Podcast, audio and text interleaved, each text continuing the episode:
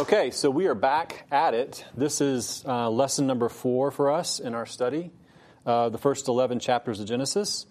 And um, again, this is a section of Scripture known as primeval history. Um, Genesis is broken into two sections primeval history, 1 through 11, and then chapters 12 through 50 is called patriarchal history. And we're just focusing on the first 11 chapters. We've entitled the overall study Where It All Begins. And really, this study is uh, just about the context for pretty much everything. I mean, if you think about primeval history or you think about the first verse of Genesis, it just it starts in the beginning. So uh, the, Genesis is, is considered or called the book of origins. And so we're dealing a lot with firsts. And so when we look at the first few verses of Genesis, chapters 1 and 2, we're going to look at today, um, we're really talking about the beginning of the beginning. Over the last few weeks, we've spent quite a bit of time trying to um, build the right frame of reference, the right context, the right way of thinking as we approach this study. Uh, we, we talked about what I've called our human context, uh, namely that we're innately self centered. Um, as we come to a study of Genesis or a study of origins, we need to recognize that we, are, we tend toward self centeredness, and so there's a, a, level of difficulty for us to think about things that might not really affect us right now, we might think um, or that might benefit us right now. So we have that self centeredness tendency that makes us, uh, gives us kind of an aversion to things historical. We're also uh, children of Adam. We are post Genesis 3 fallen creatures. We, we come to a study of origins, um, or really we come to a study of anything as, as children of Adam, as post Genesis 3, as fallen. So so our minds are not pristine and pure. Um, our ability to grasp concepts and, and grasp realities of the, the, the universe, both known and unknown, unknown limited.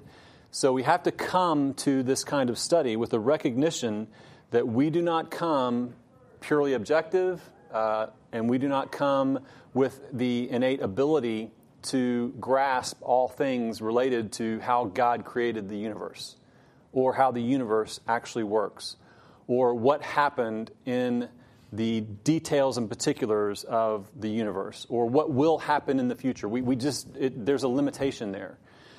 We also talked about how this really um, finds its manifestation in what we call presuppositions, um, these, these predetermined, settled ways of thinking that we bring to a study. We all, we all bring those kinds of things to a study like this. We also talked about how uh, the unbelieving community, and in particular, the scientific community or the, the scientific community that would embrace a naturalistic, uniformitarian kind of view of, of science. Um, they bring presuppositions, and so even though um, there's oftentimes this clash of worldviews or this debate that might take place in, in the public square or amongst people that you know who might um, want to adhere to or pro, um, propose a, an evolutionary kind of view of origins and claim that it's scientific, it's settled science, they're bringing all kinds of pre- predetermined ways of thinking to those conclusions that they've drawn that are the same as you and me in that they're coming from a place of post Genesis 3, fallen, limited, self centered, self congratulatory, self affirming kinds of presuppositions. Um, and so we come, hopefully, with that recognition, and we started with our first presupposition, which says that there is a God and we're not Him. And in fact, when you look at Genesis chapter 1, verse 1, it starts off by saying to us, In the beginning, God. So if you come to a study of Genesis and your presupposition is anything that I'm going to believe and embrace, I must be able to ascertain on my own through my own means of scientific exploration, my own uh, experimentation, and that my reason and my ability to rationalize and, and understand concepts is really the final arbiter of what's true, then we're done in the first few words of Genesis. Because the first few words of Genesis bring us face to face not with something that's natural, not with some naturalistic process. And it brings us face to face not with something that is oriented toward a uniform approach to things. like the way things happen now or the way things they've always happened and the way things that they will always happen in the future. So I can calculate my my light year calculations of the age of the universe or how far things are from something. I, I, can do all that and think that the way it was is the way that it is, is the way it always will be. It is not that way when you come to Genesis chapter 1. In fact, we get slammed right in the face with in the beginning, God created the heavens and the earth. So you cannot come to Genesis chapter 1 in particular, a study like this, and expect to find some type of accommodation to your and mine or anyone else's presuppositions that might say, prove it to me. I, I, deserve to be uh, convinced of the, of the veracity of this. And, and everything that I read here in Genesis chapter 1 has to line up with what I have determined to be true from all the scientific exploration, all the scientific research, all the scientific discovery that's taken place since recorded history and time. That's not, that's not what Genesis is. Genesis begins with a revelation of the eternal God, all powerful, sovereign, creator God. That's how it begins. And so we have to recognize what we're dealing with when we think about this clash of worldviews that we find ourselves in in large measure in our day and time in our culture. And I've read several articles that kind of illustrate that. Um, Henry Morris uh, wrote a book. He's written a lot of books on this subject, but his book, in his book Scientific Creationism says this: It is impossible to prove scientifically any particular concept of origins to be true.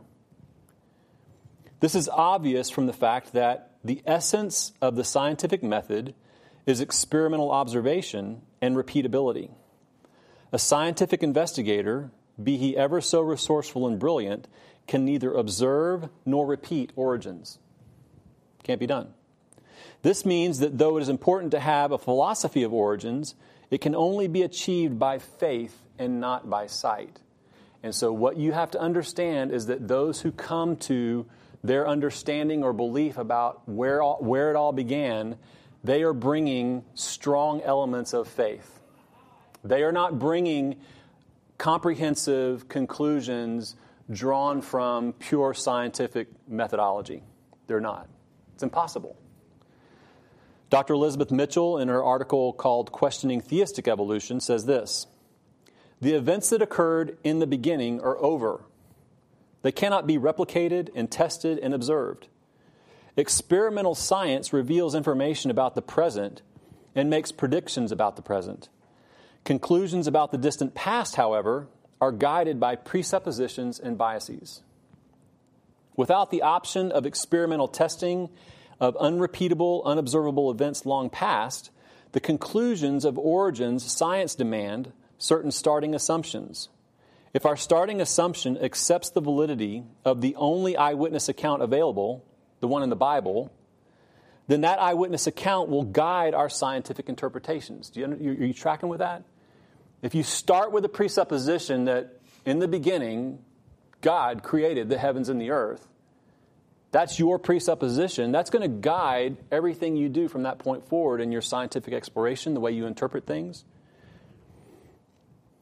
So you're believing the only known eyewitness account of creation, right?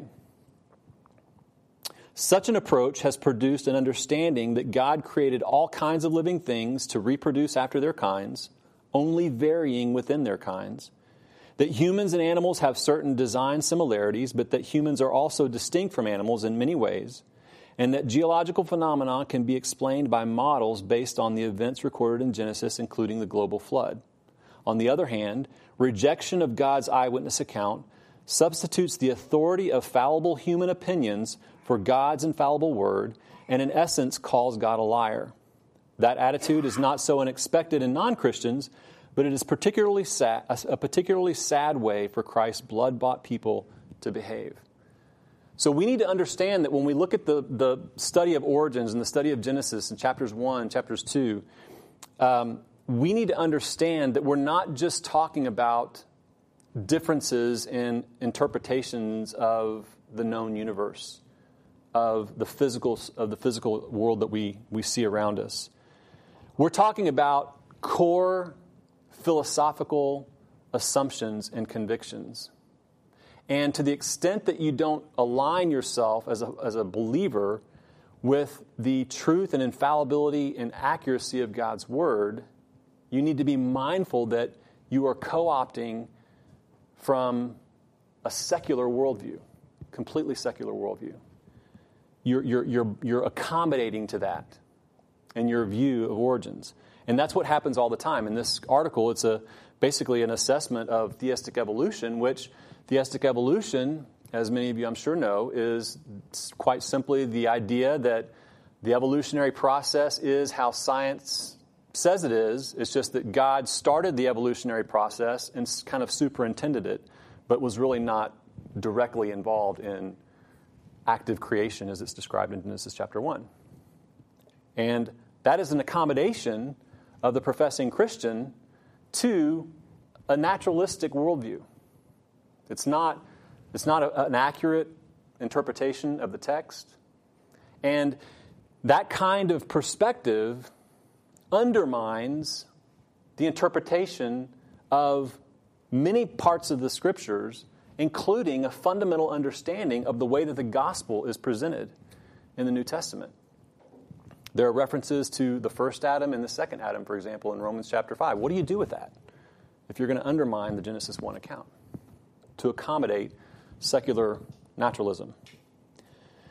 2 Corinthians chapter 10 verses 3 to 5 says this, "For though we walk in the flesh, we are not waging war according to the flesh." This is not an issue that centers around the age of the earth, or it's not something that centers around the fossil record.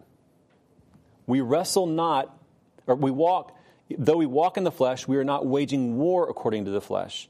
For the weapons of our warfare are not of the flesh, but have divine power to destroy strongholds.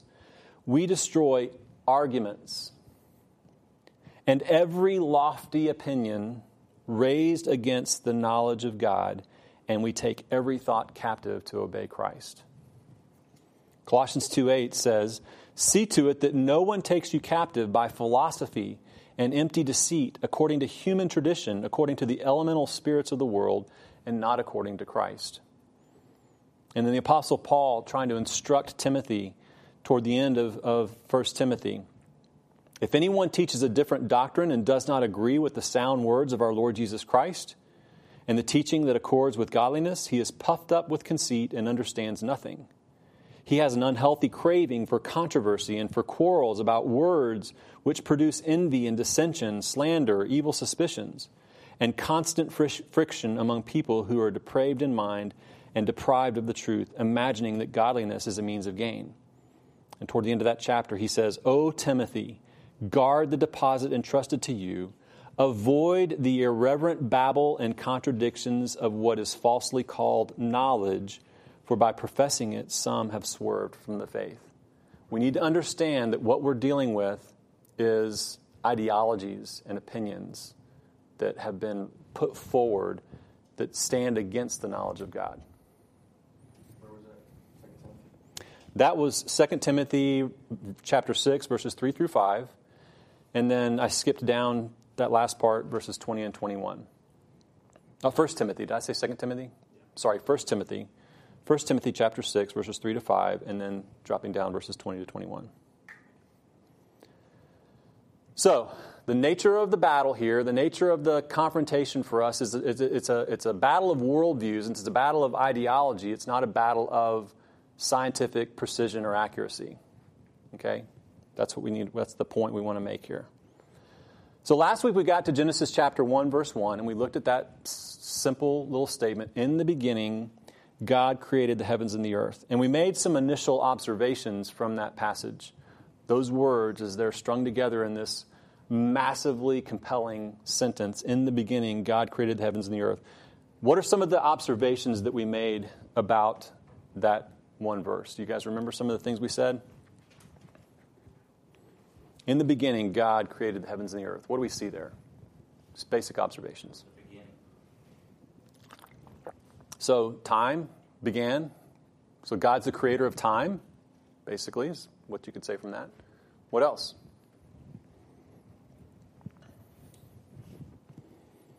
God was already there.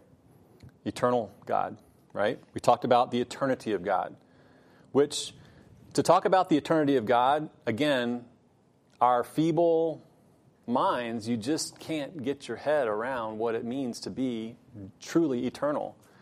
We talked about, we, we read from Stephen Charnock, a Puritan scholar and pastor, who basically said that our understanding of eternal, we have to frame it in negative terms.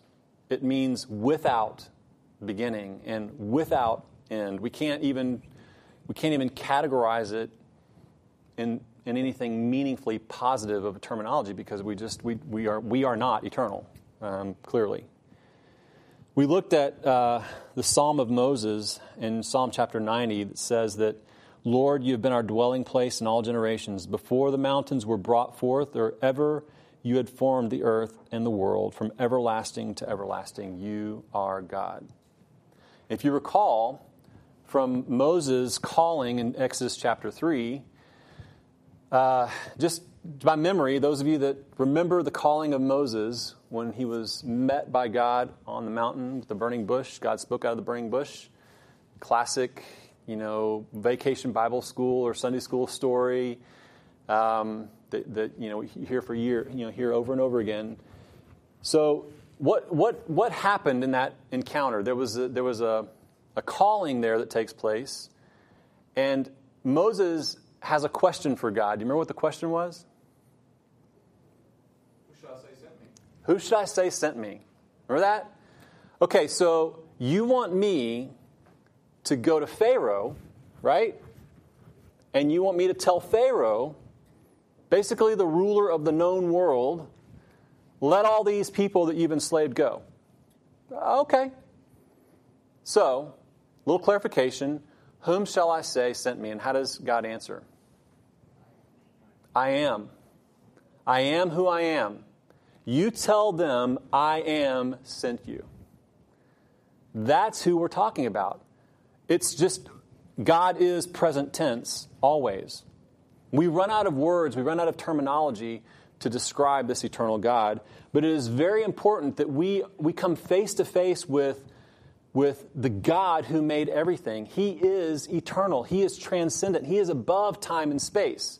So when you start trying to ascertain things about origins and where things came from in the created order of things, and you completely rule out the transcendent, eternal, supernatural creator God from the equation, you're going to fall way, way, way, way short in those conclusions.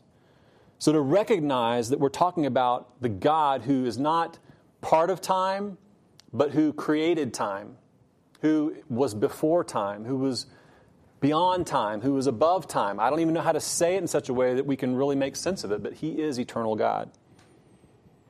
Stephen Charnock, that Puritan that we read from last time, he gave us three sort of uh, ideas from this. God is without beginning, he is without end, and there is no succession in him. In other words, there's no change or variation in him. He is always who He is. Now, think about that for a second. We can't even come close to, we've changed five different times. I changed clothes today. I mean, we're always changing. God is always 100% everything that He always is, all the time, because He's eternal. His very essence is to be eternally and always powerful, eternally and always and unstoppably creator eternally and always forever gracious, kind, wise, sovereign. I mean, just on and on and on it goes.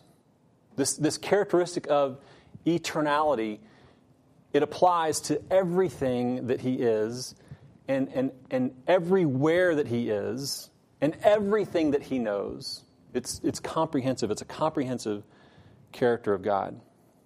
We're confronted with this God in chapter 1. Now, if you think about this for a second, think about the person who comes to Genesis from a purely naturalistic standpoint.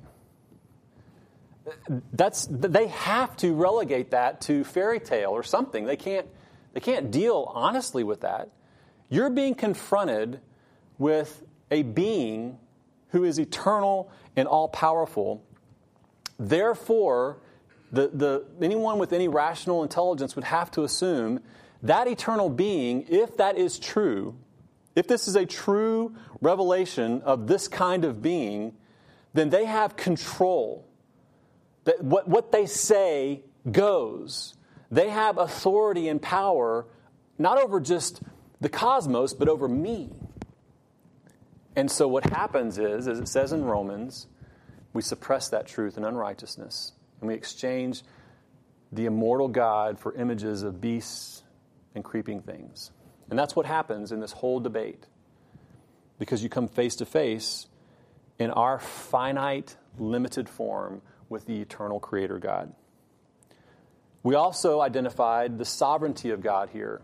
Now, it doesn't say that God, who is sovereign, created the heavens and the earth, but it's definitely an implication because you don't have God showing up on the scene and trying to justify what he's doing you know, it, in other words, the, the, the nature of this text is, is God centered, and it presumes that God is eternal and powerful and sovereign, and He is going to do whatever He pleases. The name that's used there is the, is the name of God Elohim, which is a name of God that stresses His majesty and His omnipotence, His overarching power and authority. That's the Creator God. We also noticed from chapter, uh, chapter 1, verse 1, the comprehensive extent of God's creative work. It says that God created what? And? Okay? That's a statement of everything. That's just a comprehensive statement that there's nothing that's made, that's been created, that God didn't create. And it's not this, this, this uh, statement, the heavens and the earth, the Hebrews did not have a word for like universe. So this would be a, a phrase that would, would encompass the heavens, all, the, all of space, and the earth, all of matter, basically, is, is what you can think of this. In other words, this is not a technical term for heaven or, or you know, some you know, uh, spectrum of outer space or anything like that. It's just all everything above and everything below, everything. It's just a comprehensive statement of the universe, the heavens and the earth. There's nothing that was made that he didn't make. And we quoted from John chapter 1, verses 1 to 3, that says, In the beginning was the Word, and the Word was with God, and the Word was God. He was in the beginning with God. All things were made through him, and without him was not anything made that was made. Okay, so you have any questions? Did God create that? Yes. So, comprehensive. And then we, we closed off in our observations with acknowledging this inspired genius of this economy of words that we have here. In the beginning, God created the heavens and the earth. And we looked at um, this article on the five manifestations of natural phenomenon, where Herbert Spencer, who was a, um, an, an, avowed um, naturalist, um, an agnostic, atheist or agnostic, one of the two, not a believer for sure. And back in uh, um, 1882, he basically wrote that all, all things are comprised in space, time, matter, motion, and force. And we looked at how amazing in Genesis chapter 1 you have all of that comprised in that one verse in the beginning time, God, force, created, created action, the heavens, space, and earth, matter. All encompassed in that one verse. Such an amazing and brilliant economy of words. Henry Morris says this about the book of Genesis in general and Genesis chapter 1, verse 1 in particular. He says, The book of Genesis stands alone in the accounting for the actual creation of the basic space mass time continuum which constitutes our physical universe. Genesis 1 1 is unique in all literature, science, and philosophy. Every other system of cosmogony, whether in ancient religious myths or modern scientific models, starts with eternal matter or energy in some form, from which other entities were supposedly gradually derived by some process. Only the book of Genesis even attempts to account for the ultimate origin of matter space, and time, and it does so uniquely in terms of special creation. Furthermore, listen to this how this economy of words, listen to what it does. This one verse refutes all of man's false philosophies concerning the origin and meaning of the world. It refutes atheism because the universe was created by God. It refutes pantheism, for God is transcendent to that which he created. Pantheism mean, means that God's in all things, right? It refutes pantheism, for God is transcendent to that which he created. It refutes polytheism, many gods, for one God created all things. It refutes materialism, for matter had a beginning. It refutes dualism, two equal and opposing forces of good and evil in the world, because God was alone when he created. It refutes humanism, because God, not man, is the ultimate reality. It refutes evolutionism because God created, created all things. In this one verse, you have that captured. You also have the term created, which is a special term. Um, it's only attributable to God. This term, it's bara, I think is how you pronounce it. And it's, it's only attributed to God in the, in the scriptures. Only God is creator. There are other terms that are used for man making things or forming things, but this word is used here especially for God alone. Only God creates, forms, and brings to, brings to pass what was not. God is creator. Now let's put verses 1 and 2 together for a moment. In the beginning, God created the heavens and the earth. Now let's look at verse 2. The earth was without form and void, and darkness was over the face of the deep and the Spirit of God was hovering over the face of the waters. Now, there's something in there in verses 1 and 2, and I want to know if you caught it. Did you see it? Let me read it again. In the beginning, God created the heavens and the earth. The earth was without form and void, and darkness was over the face of the deep, and the Spirit of God was hovering over the face of the waters. Did you see it?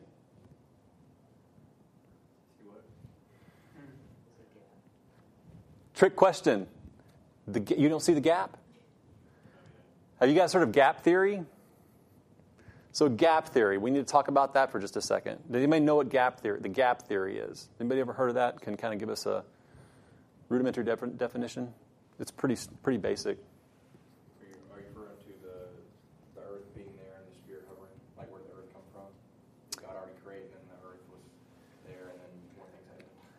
Uh, let me see if what I say matches what. No, what I was saying, is that what you're referring to? I'm saying there's there's a there's a there's a, the gap theory states that there's a gap between Genesis chapter one verse one and Genesis chapter one verse two. There's a gap in time. Now, my point, the reason why I ask you that question in such a kind of a goofy way, is that you're not going to see a gap there. I mean, you're not going to. In other words, th- this is the this is the whole problem with um, with people of what I would consider to be probably good intention and a desire to, you know, support and affirm the authority of Scripture, but they've they're adopting secular, scientific, and naturalistic presuppositions, and they're trying to bring those into the text of Scripture and make the text of Scripture fit those secular, naturalistic presuppositions. So the gap theory is one of those, and that came about you know, a couple hundred years ago. And when all, when all, remember, a couple hundred years ago, um, prior, to, prior to the last 200 years, it was widely accepted and understood that God was creator. The Genesis chapter 1 account meant what it said. There's no shenanigans trying to be played on the text and trying to make a day equal something more than a day and all these kinds of things. That's something that's developed in the last 200 years. Well, this same uh, idea of a gap theory emerged as a result of um, a lot of what was being um, postulated in, the, in, in, geological studies during the, the 1800s. And, and so the age of the Earth, there was, there was um, assumptions being made as a result of geological study of, of the Earth's strata and discovery of fossils and that kind of thing that were uh, causing people to draw conclusions that the earth has to be multi, multiple thousands of years old, if not millions of years old, if not billions of years old. I mean, was, the age of the earth began to get older and older and older and older. And again, as I said last week, when you really read this, this all, all of this information about what was being done, what kinds of um, what kinds of data was informing these conclusions, you find no small amount of speculation going on amongst these scientists. Highly, highly speculative conclusions that are then postulated as scientific fact. And because it's under that rubric or that umbrella of scientific fact, it basically intimidates people to go, whoa, well, we got to figure out how to make Genesis fit into an old earth reality because that's what the scientists are telling us now. That's kind of, in a very simplistic way, that's kind of what happened historically and what continues to happen. But the gap theory says that there's if you and if you read the text in the beginning god created the heavens and the earth. Okay so boom god created the heavens and the earth. So there's a creation that happens. And then there's this gap of time long period of time. Why? Because we need to have we need to have that long period of time because the scientific community is telling us that there's no way that the earth is as young as what the genesis record would tell us that it is so okay in the beginning god created the heavens and the earth so we're going to insert time in between verse 1 and verse 2. Lots of time, as much time as we need to insert. And during that gap, uh, for example, that's when um, Lucifer, so there was a creation for Lucifer. You know, the angel Lucifer that fell from heaven and took a third of the angels of heaven with him, as it talks about in Ezekiel. Uh, it, it, that, that's when that happened. Okay, that, it's, in, it's in between that time. So there was a creation that really was ruled by Lucifer, and he became prideful during that during the gap. I mean, I know you can't see it here, but this is it's all there in between verses one and two, and that's when that fall uh, that's when that fall happened. Um, there's also um, theories about a, a Luciferian flood that took place, because what is obvious in the geologic record is that there's there's a, a massive hydraulic effect in the, in the, in the strata of the Earth's crust. So, in other words, lots of water affected the Earth. Okay, that's, that's assumed. So, there was this Luciferian flood that took place, the theory goes. Um, and, and, and so part of God's judgment, and the, and, the, and the rationale for this is that, is that when you look at verse 2, it says, The earth was without form and void, and darkness was over the face of the deep those terms paint a picture of emptiness and waste, darkness. These are, these are and in fact, you, you go to other places in the Old Testament. Uh, I, I don't have them written down here, but there's some in Jeremiah and other places where the same Hebrew words are used to describe what happens or what's left after God's judgment passes over, uh, you know, for example, Jerusalem. Okay, so it, it's, it's left void and waste, is the same terminology that's used there. So they bring in, in what is not a, a, a bad practice to use Scripture to interpret Scripture, but they say this is the reason why it was void and, and formless and void, without form and void, and, and there was darkness, was because there was this judgment that took place. And so, what you have starting in verse 2, after all this time, is a, a new sort of recreation. So, you have two different, basically, two different creation accounts going on between verses 1 and verse 2, with lots and lots of time in between to give you the age, you know, the time that we need, whatever time we need to satisfy the demands of the scientific community. That's kind of the gist of the gap theory, okay? So here's the problem with that. There's all kinds of textual problems, by the way. Um, it's not, that's not a good textual um, interpretation of the actual Hebrew language here to, to imply that. But what you see happening, and, and also it's not a natural reading of the text for anyone. I mean, you would have to, like I said a couple times ago, in order to arrive at anything other than sovereign, eternal creator God creating the world, his world, in six literal days and resting on the seventh, in order to come up with anything other than that, you have to really, really work hard to make it so.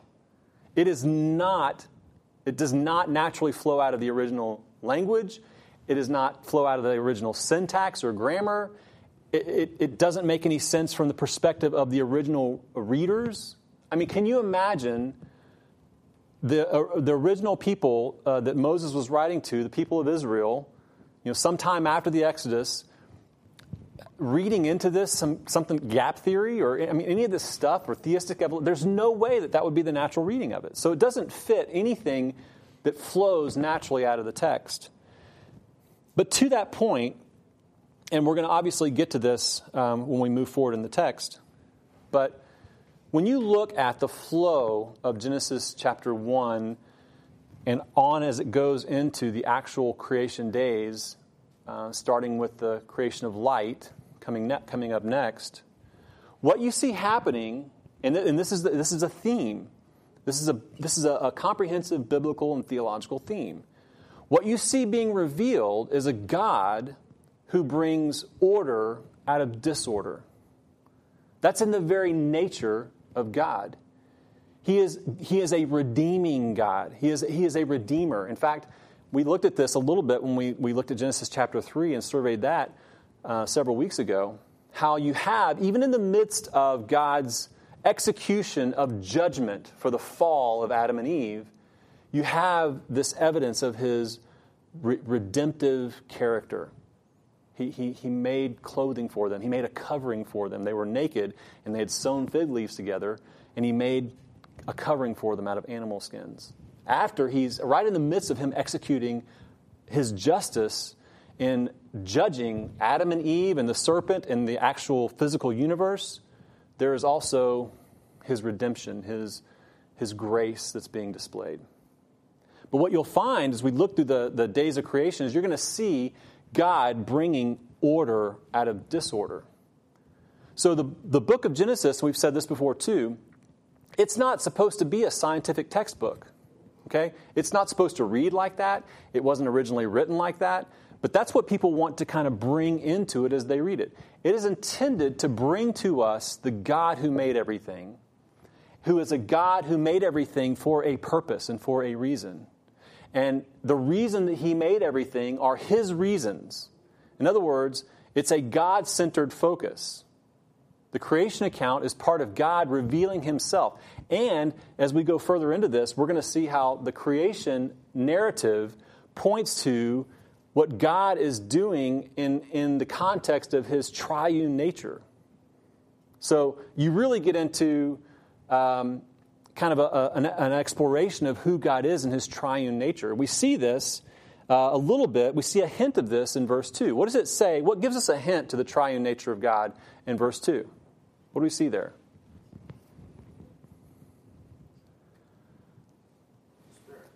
The Spirit of God, right? The Spirit of God was hovering over the face of the waters. There's a, distinct, there's a distinction there that's made. Now, this gives you a, a, an image that even in the midst of what is literally waste and void, the, the earth at this point, particular time, and, and, and, to go too far in this description becomes very speculative, even for me to be you know, saying too much about it. But the picture that you get here is the earth that hasn't been formed into the shape that it's in now. And it, it, it appears that it's, it's submerged in water. So there's, there's, it's an, there's an engulfed in water kind of existence here. But you have all of the elements required for shaping it into a habitation for God's creation. But, that, but at the present time, it's waste, it's, it's uninhabitable. It's not, it's not a, a, an environment that anything could, could live in except God and God alone. But you have this picture of the Spirit of God hovering. It's a picture of God's sovereign care and control. It's, it's, it's almost like you have this, this slight uh, contrast of imagery here, where you've got this world in its current state, this universe, this, this whole cosmos that God's created, it's formless, it's void, it's waste, it's uninhabitable by anything other than God Himself. And, and, there's, and it's dark, utter and complete darkness, the kind of darkness that you and I can't even fathom. How many of you have been in a really, really, really dark place before. I'm not talking about where there's a little bit of light, but like where it's just really dark. And you can't even see, you know what I'm saying? It's, there's like, there's, it's dark outside, or, you know, it's dark in the house kind of darkness. And then there's like a whole nother level of darkness where there's, there's like the exclusion of any sources of light whatsoever. And if you ever find yourself in that kind of space, where you start to realize that there's nothing affecting my vision to be able to give my, my eyes the ability to reflect some image off of something else. It is, I can't see anything. You know how you get into that kind of space and you, and you, you, like you try to open your eyes as wide as you can to see something? It is just utterly and completely dark. Well, that's the environment that you have described here. There is no light at all whatsoever in this, in this created primordial cosmos. But you still, even though it's waste and void and uninhabitable, you still have the presence of the Spirit of God, the Spirit of truth. The Spirit who we discover in the New Testament is also called the Comforter, right? Hovering over this waste. So you have this, this picture again of who God is and his character. He is not uh, one who is um, unconcerned or uncaring about what he's doing. He's not um, arbitrary in what he's doing. And, and the evidence of that is that the Spirit of God is hovering over the surface of the deep. There's, a, there's, a, there's an um, indication of, of care and, and oversight by the Spirit of God. And we know from the New Testament, as we read from John chapter 1, who else was present in creation? the pre incarnate Son, right? Now, you start getting into discussions about the nature of God as three in one and the Trinity and all that. Again, your mind is going to, you're going to exceed the ability of your mind to grasp that. We, we can't fully grasp that. We have to, at some point, just say, I believe it because that's how God has revealed himself in Scripture. But we have this indication both in the, the fact that the, the, the, Elohim name that's used is a plural form, um, is one indication. You have the presence of a distinguishing description of the Spirit of God hovering over the face of the deep. And of course, we have New Testament um, description of the presence of the incarnate Son, Colossians, who through him were all things created. And he sustains all things by the word of his power. And John chapter 1 that we read before, that by him were all things made, and nothing was made that was made. So we have this, this representation of God who is three in one and the Spirit of God hovering over the surface of, or the face of the waters, the surface of the deep. And what we're going to see next week as we get into Creation Day 1, God's going to speak into existence and start to bring order out of this chaos. And we will begin to see, as remember, this is the beginning of God's revelation of Himself. We'll begin to see these characteristics of God as being one who, who brings peace and order out of chaos.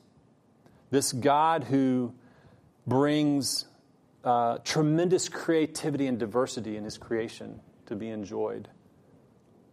You'll see uh, evidences of God uh, demonstrating his power in profound ways.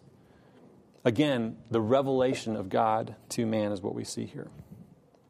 Well, let's pray. We'll, we'll step into the next part of creation, day one, we look at the creation of light, and, and we'll continue on from there. And it's probably going to start moving at a much faster pace because there's only so much you can say about the hows and the whys and the wherefores of, of creation. Um, so it'll probably start moving at a faster pace as we get into the actual days. Let's pray.